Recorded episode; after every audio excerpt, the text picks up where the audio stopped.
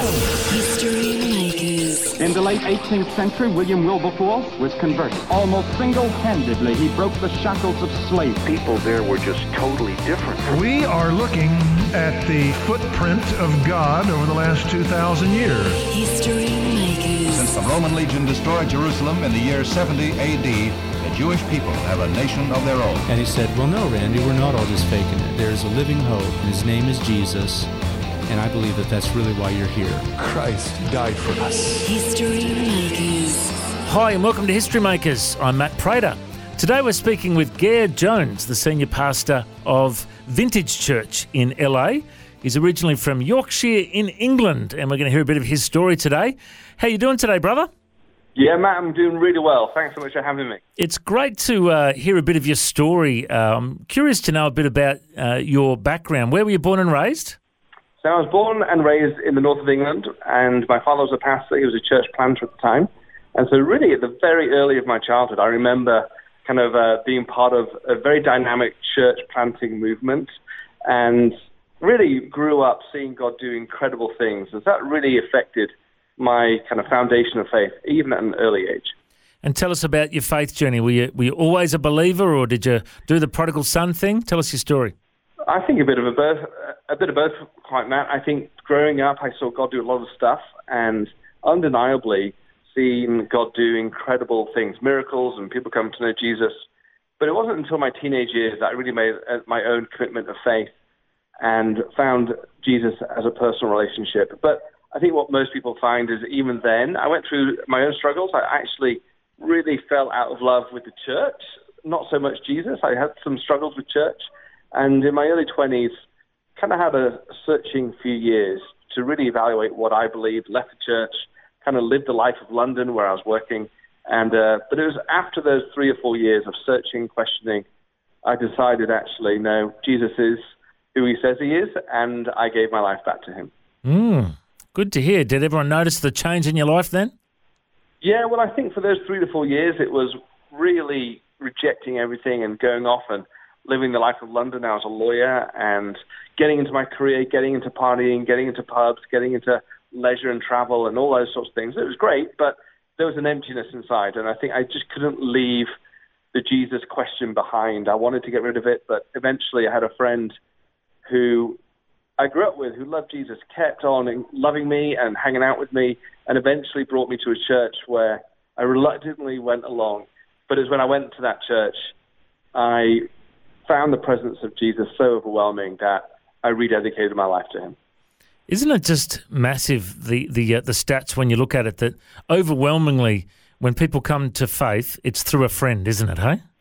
Yeah, I think relationship. I think people need to trust a Christian. They need to trust someone to help them on their journey towards faith. It's never something we do by ourselves. But God always uses the wider community to bring people to Him. So let's find out a bit more of your story. So you you studied law, you're working as a lawyer. Tell us a bit about uh, how you got into ministry.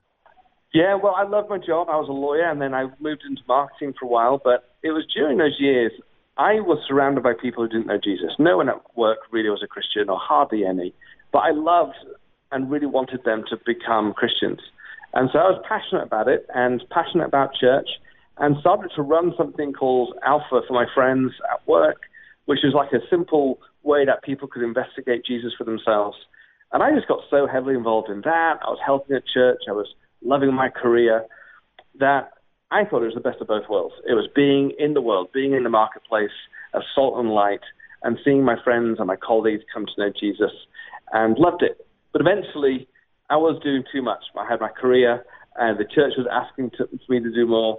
And actually, it was my wife who really asked me the question, Gare, do you think you're called to ministry? Do you think you're called to lay down your career and go into the church? And that started a journey of praying and seeking, which ended up actually me hearing, yes, I was to become a pastor. And was that in the UK where you started pastoring?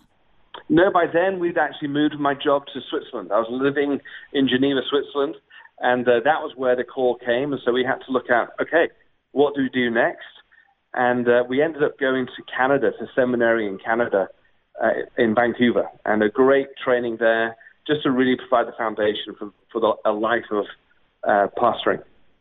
Very cool. And now you're based at LA at Vintage Church. Tell us a bit about uh, what your church is like. Yeah, so we were asked to plant a church, and so in 2011 we planted the church in LA. We only knew one person, and we went there and obeyed the call to go.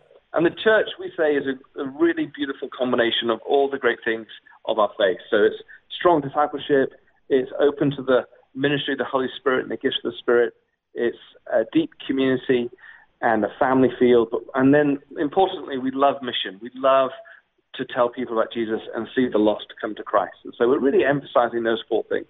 And, you know, I guess you've got a pretty similar story to Nicky Gumbel, you know, former lawyer, uh, came to faith, and, and now he's reached the world through the Alpha course.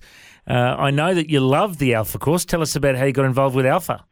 I think it was only because I finally found something in Alpha that helped me reach my friends for Jesus. I was trying every other method I could. I was doing friendship evangelism. I was bringing them to big guest Sundays at church. I was even doing kind of door to door street work, and nothing was working because times have changed. Those things weren't as effective as they used to be.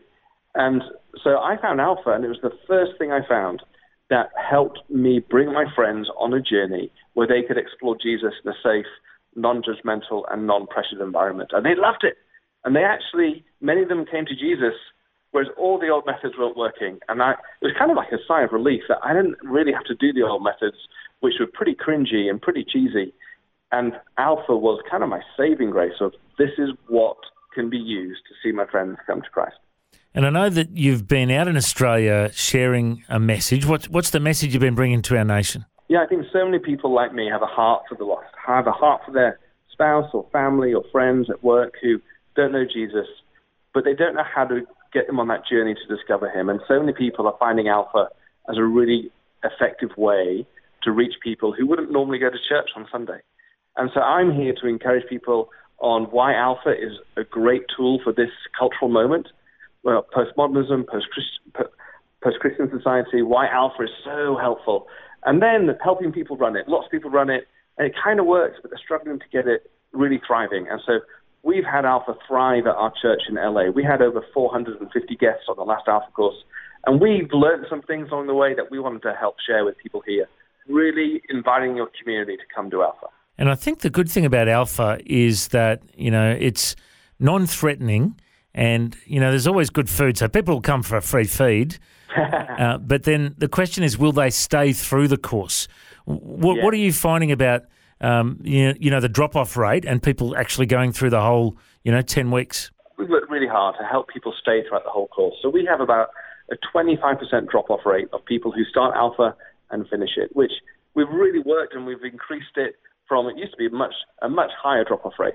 But we've seen if we invest in things like relationships, community, give them a really unmissable experience on Alpha, make Alpha an unmissable experience, and also really make it a really valuable experience for everyone going. What we found is by putting some extra things in, some tweaking it a bit, really boosting those values, people want to come back on a Wednesday night to Alpha. They'll fight traffic, they'll get babysitters because they really loved it. And so we've worked really hard how to make Alpha unmissable for a guest. And I also believe one of the, the secrets to Alpha is prayer. Um, Yeah. I've, I've found that uh, over the years, um, sometimes you'll just, you know, whack on an Alpha course and see how it goes, and, and you'll go, what, why didn't it work this time? And then you'll really plan in prayer and get a, uh, you know, get a great prayer team to intercede, and Yeah. and then all of a sudden you'll have all this amazing fruit. It really is the secret ingredient, isn't it? Well, I think it's the foundation and it's the secret ingredient and it's everything in between. Prayer, because we're dependent fully on the Holy Spirit. He's the great evangelist. Only He brings people to Jesus. He uses us in our weaknesses. So we just surround prayer and fill prayer, uh, surround Alpha with prayer, and really undergird the whole thing with intercessory prayer throughout the whole of the course. And one of the other things about Alpha that I love is that it reaches people at different levels of society. Um, I've seen, you know, successful business people come to faith. I've run business Alpha courses. Um, I've also had, you know, people from homeless shelters come along uh, to a soup kitchen and we run Alpha there and people from the streets get saved, you know. Have you got any good stories of people from, you know, different backgrounds who've come to faith through Alpha in your church? Oh yeah, I think just in my last Alpha group, we had a real mix of people in my particular group. One was um, a Reiki massage healing therapist who was invited to Alpha, had never stepped foot in the church before, actually found church to be really scary and judgmental, and so came to Alpha. And after five weeks, she was so in love with the kind of the, the, the community. She loved the message, and eventually she gave her life to Jesus, and it was beautiful.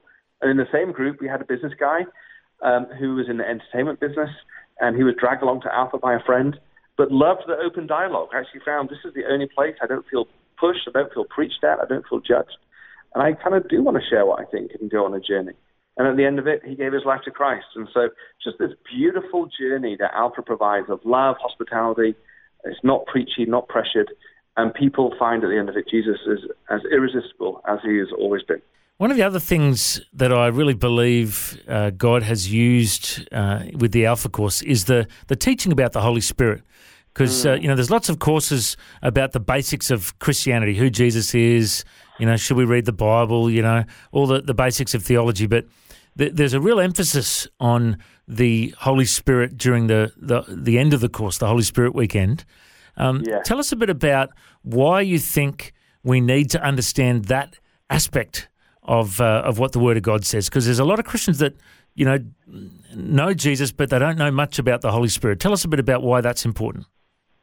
So, what I think it's so important is Jesus said the Holy Spirit was so important. He said, you know, wait in Jerusalem until I send to you another. I'm going to send to you my Spirit. The Spirit of Jesus, the Holy Spirit, comes to be with us. And so it's the Holy Spirit is simply Jesus' presence with us. It's the Holy Spirit. And Jesus doesn't invite us into a, a worldview. He's not inviting us into a philosophical understanding of the world. He's not inviting us into a series of doctrines. He's inviting us into a relationship. And the relationship, we actually encounter the presence of God through the Holy Spirit. And so we don't want people on Alpha just to receive a lot of head knowledge. That is true because the Holy Spirit uses the truth to set people free. Hmm. But equally, the Holy Spirit also wants us to give us an experience of the love of God. It's not just the truth, it's also the love. Romans 5 says God pours his love into our hearts by the Holy Spirit.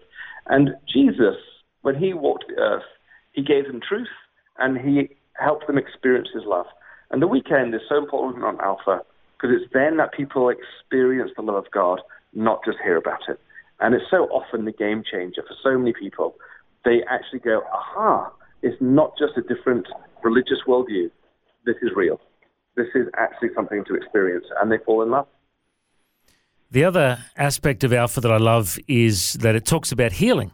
And, uh, you know, Nicky Gumbel and, you know, m- many others who've uh, been a part of Alpha over the years have seen many miracles of healing during the Alpha course. What about you guys? Have you seen any, uh, any healing testimonies as well?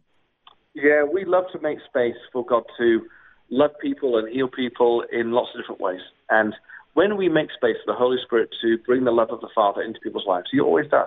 One of the ways is healing. Jesus loved to heal, and we love to see that. We in the last Alpha course we had, we had someone who uh, was really struggling with a certain illness, and we prayed, and she felt a significant change, mm. and she was so overwhelmed. She was so surprised, which is actually why in the gospel sometimes they call Jesus miracles wonders because mm. they make people wonder what mm. is this and it's such a great time to see people's hearts turn to jesus because they experience him not only in the presence of love but also in healing So true. And before we wrap up, you know, there might be people listening that are thinking, you know, this Alpha course talks about Jesus, and and you know, I've I've heard uh, about this guy from England who you know came back to God, and, and you know, w- what's all this about?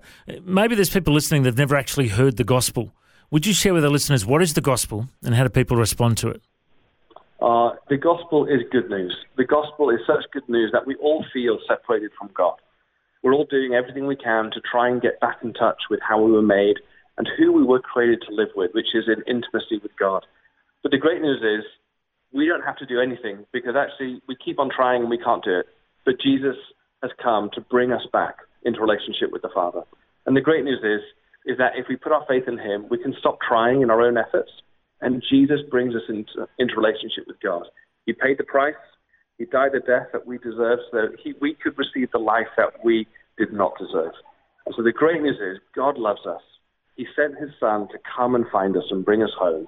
It cost him his life, but it was his great joy to come find you. And all you have to do is invite him into your life, and you find the eternal relationship with God that you've been longing for. Well, that is such good news. And, you know, if people do want to respond and want to uh, talk to someone about following Jesus, uh, you can contact us through our website, historymakers.tv. We'd love to send you a Bible and some information about following Jesus. Send us an email through the website, historymakers.tv. Well, it's been great to catch up with Jer Jones, who is the senior pastor of Vintage Church in LA. Uh, Jer, I reckon you're a history maker. Thanks for joining us. Thanks, Matt. Really appreciate coming on. R- real privilege. Thanks for joining us on History Makers. If you'd like to listen to this interview again, just go to historymakers.tv. There you'll find links to Facebook, Twitter, and Instagram. You can subscribe to our iTunes podcast or check out our YouTube clips. History Makers is a faith based ministry, and we appreciate all of your support. The vision of History Makers is to share the good news of Jesus all over the world. If you've got a suggestion of someone we can interview, send us an email info at historymakersradio.com. God bless you. Have an awesome day. I'm Matt Prater, and why don't you go and make history? History Makers. History Makers is proudly sponsored by Bible League, who serve the local church and other partners around the world by providing Bibles, scripture materials, and training to help people meet Jesus. They provide God's Word to a lost and needy world. Bible League plants Bibles in prisons, among persecuted Christians, and in poor nations bringing the love and light of Christ into many people's lives around the world. Make history today by joining our friends at Bible League and planting a Bible that will help someone meet Jesus. Go to bl.org.au. Station sponsor